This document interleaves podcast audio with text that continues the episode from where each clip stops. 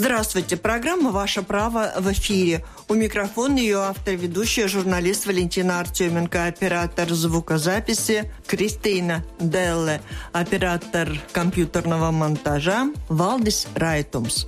Как выйти замуж за иностранца, в частности, за состоятельного, но уже женатого, к примеру, англичанина.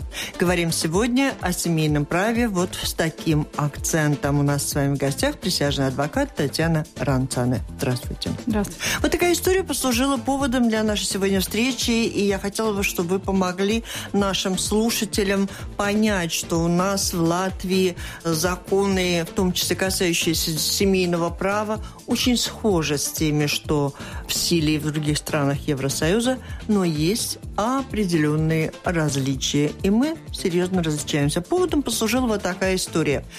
Молодая особа, живущая в Латвии, вступает в гражданский брак с приехавшим в Латвию по делам состоятельным англичанином, который давно разошелся, но не развелся с женой в Англии.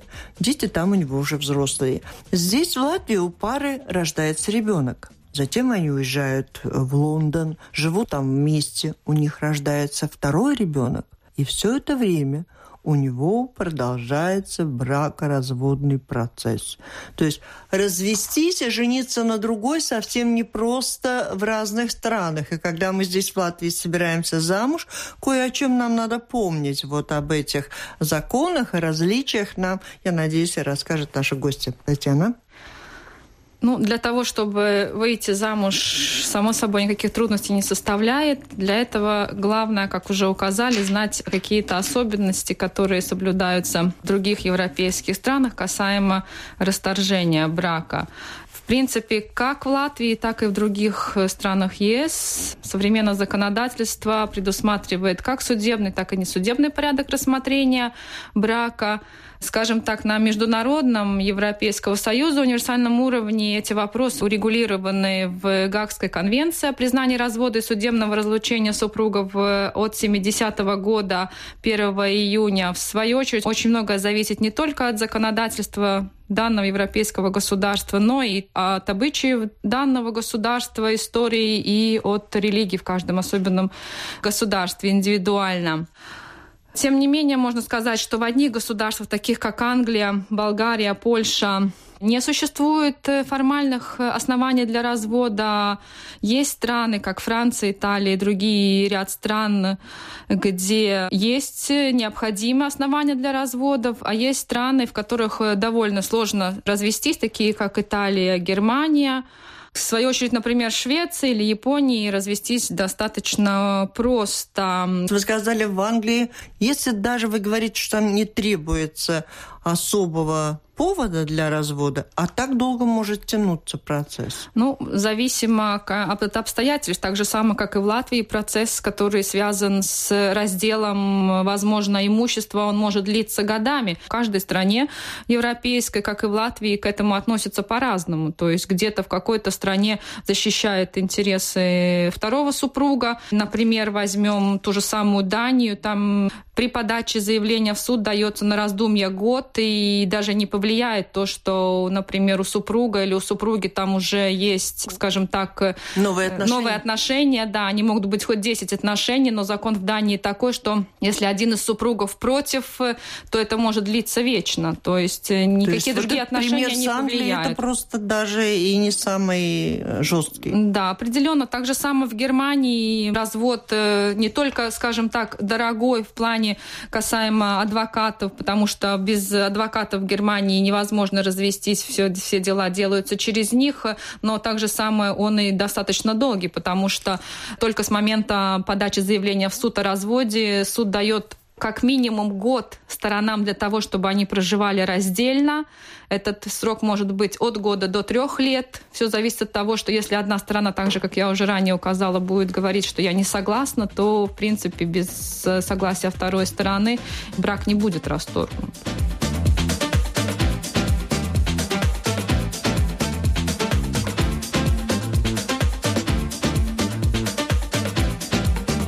Напомню, мы говорим о семейном праве, вернее, о бракоразводных э, процессах и их особенностях в различных странах Евросоюза.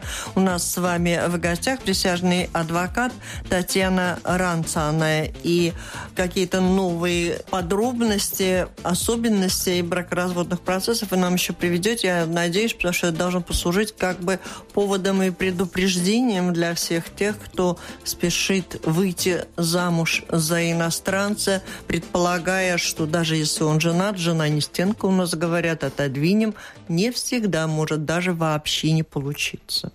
Хотелось бы привести пример, скажем так, на примере Италии, как бы нам ни казалось, что итальянцы очень верные мужья, и браки у них достаточно долгие, но это, э, в свою очередь, связано именно с законодательством Италии, которое конкретно оговаривает э, порядок развода. Начнем с того, что Италия религиозная страна, и как бы развод э, отражено в законе и в конституции страны, и для того, чтобы развестись, недостаточно обоюдного согласия супругов для развода. В любом случае суд будет рассматривать, достаточно ли резона у супруга, чтобы разойтись вообще.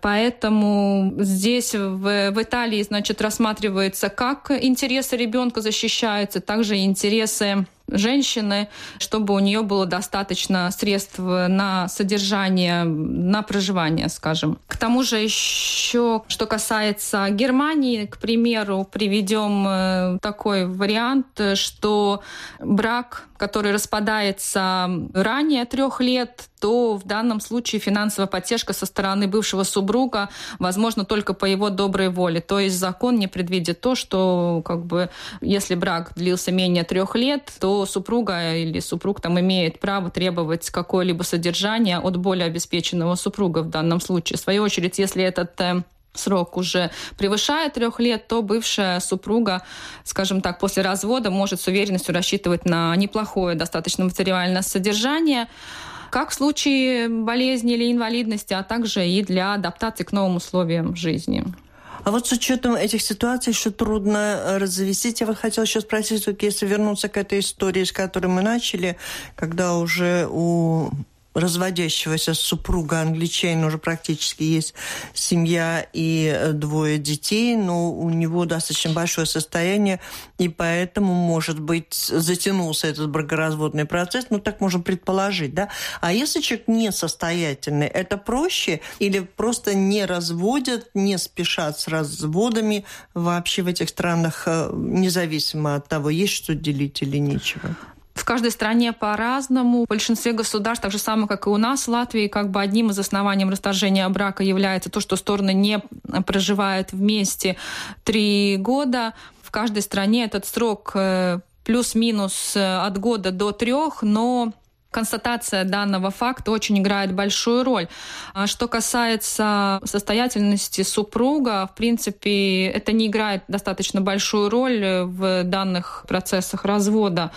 Потому, может быть, касаемо Англии еще играет тот факт, что у них отсутствует закон о алиментах, так же самое касаемо супруги. И либо этот вопрос решает суд, либо стороны об этом договариваются. То есть, возможно, в данной ситуации это связано с данным вопросом. Стороны между собой никак не могут договориться, и суд определенно тоже, беря во внимание интересы обоих сторон, возможно, тоже никак не может прийти к какому-то определенному консенсусу, чтобы разрешить эту ситуацию и поставить уже точку. Что касается взыскания алиментов, вот вы говорите, или денег на содержание ребенка, а в том случае, если человек состоит в браке и у него какие-то новые отношения, есть еще дети вне семьи. В разных странах можно как-то установить отцовство и доказать это отцовство и получить деньги как на содержание ребенка, если этого отец сам к этому не спешит. Да, конечно, у нас на сегодняшний день достаточно сильное законное урегулирование данного вопроса на международном уровне. Достаточно хорошо регулируется вопрос, как В пределах страны, также самых в пределах Европейского Союза, есть Гагские конвенции, которые регулируют этот вопрос, есть регулы европейские, которые также регулируют вопрос взыскания как в Латвии алиментов с э, жителей Европейского Союза и исполнения данного решения на любом государстве Европейского Союза. Также самые предусматриваются процессы данными законодательными актами о том, что алименты можно взыскивать по месту жительства отца ребенка, то есть не обязательно это делать в Латвии, и как бы этот уже процесс как бы выполнения данного решения будет уже легче, просто нужно смотреть в данной ситуации, какое решение для вас, какое законодательство для определенного как бы человека будет выгоднее, либо это будет на национальном уровне, то есть это решение будет принято в Латвии, беря наше национальное законодательство и наш минимальный доход в Латвии и минимальные проценты, которые установлены кабинетом министров, либо законодательство другой страны, где проживает отец ребенка, оно может быть более обширное и позволяет более большую сумму получить, беря во внимание доход и установленные их каким-то национальным законом размеры именно алиментов. Вы, рассказывая о том, что себя представляют бракоразводные процессы в различных странах, где это затруднительно, где это попроще, то есть, ну, целая шкала, я так понимаю, существует, где-то это возможно, где-то почти невозможно развестись. А к какой категории мы бы отнесли Латвию? Ну, в Латвии этот процесс достаточно, если он не касается интересов детей, и если он не касается раздела имущества, то, в принципе, у нас достаточно процесс, касаемо только развода, он достаточно легкий, так же самое, как и в Швеции, где судья, в принципе, лишены права вмешиваться в развод, э, то есть достаточно того изъявления желания сторон.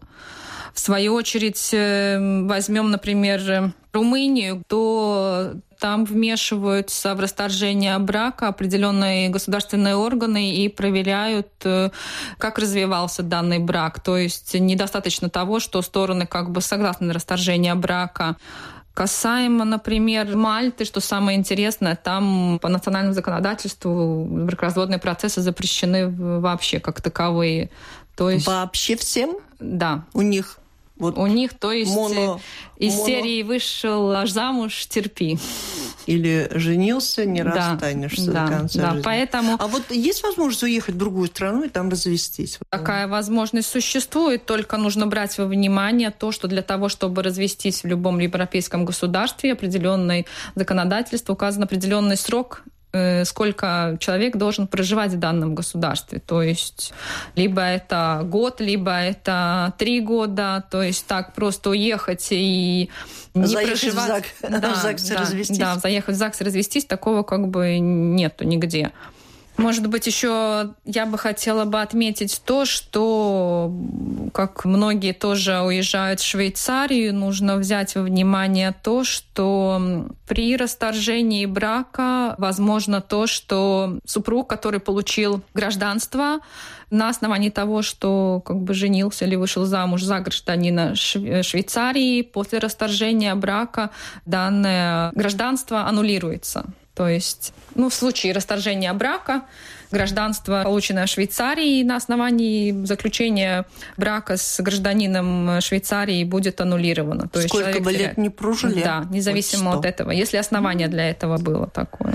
В завершение я хотела бы вас спросить. Вы пришли, у вас на русском языке распечатано так много интересной информации по моим предварительным вопросам. Мы можем дать слушателям какой-то виртуальный адрес, где можно было бы искать такую информацию, чтобы понять, если вдруг они где-то с кем-то познакомились, и у них возникли романтические отношения, и рассчитывают они на продолжение, хорошо бы заглянуть за гражданский кодекс. Ну, я думаю, что больше информации можно получить в Гугле, на российских сайтах. Там достаточно много информации, которая касается как правил заключения брака, также и правил расторжения, и где люди делятся своими как бы впечатлениями или своей как практикой в данных да? процессах. Да, как о поездке. Ну, есть еще один шанс у всех слушателей Латвийского радио 4. Присылайте к нам по имейлу свои вопросы задавайте, а я уже буду разыскивать специалистов. Сегодня говорим огромное спасибо нашей гости. Напомню, у нас в гостях с вами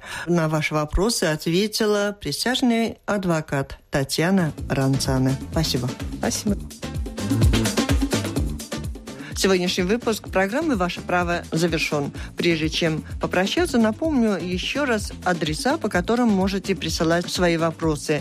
По электронной почте art от фамилии Артеменко три первые буквы art at radio.org.lv или присылайте письма по почтовому адресу 1505 Рига, Doma laukums 8, Латвийское радио, программа «Ваше право». Спасибо, что слушали.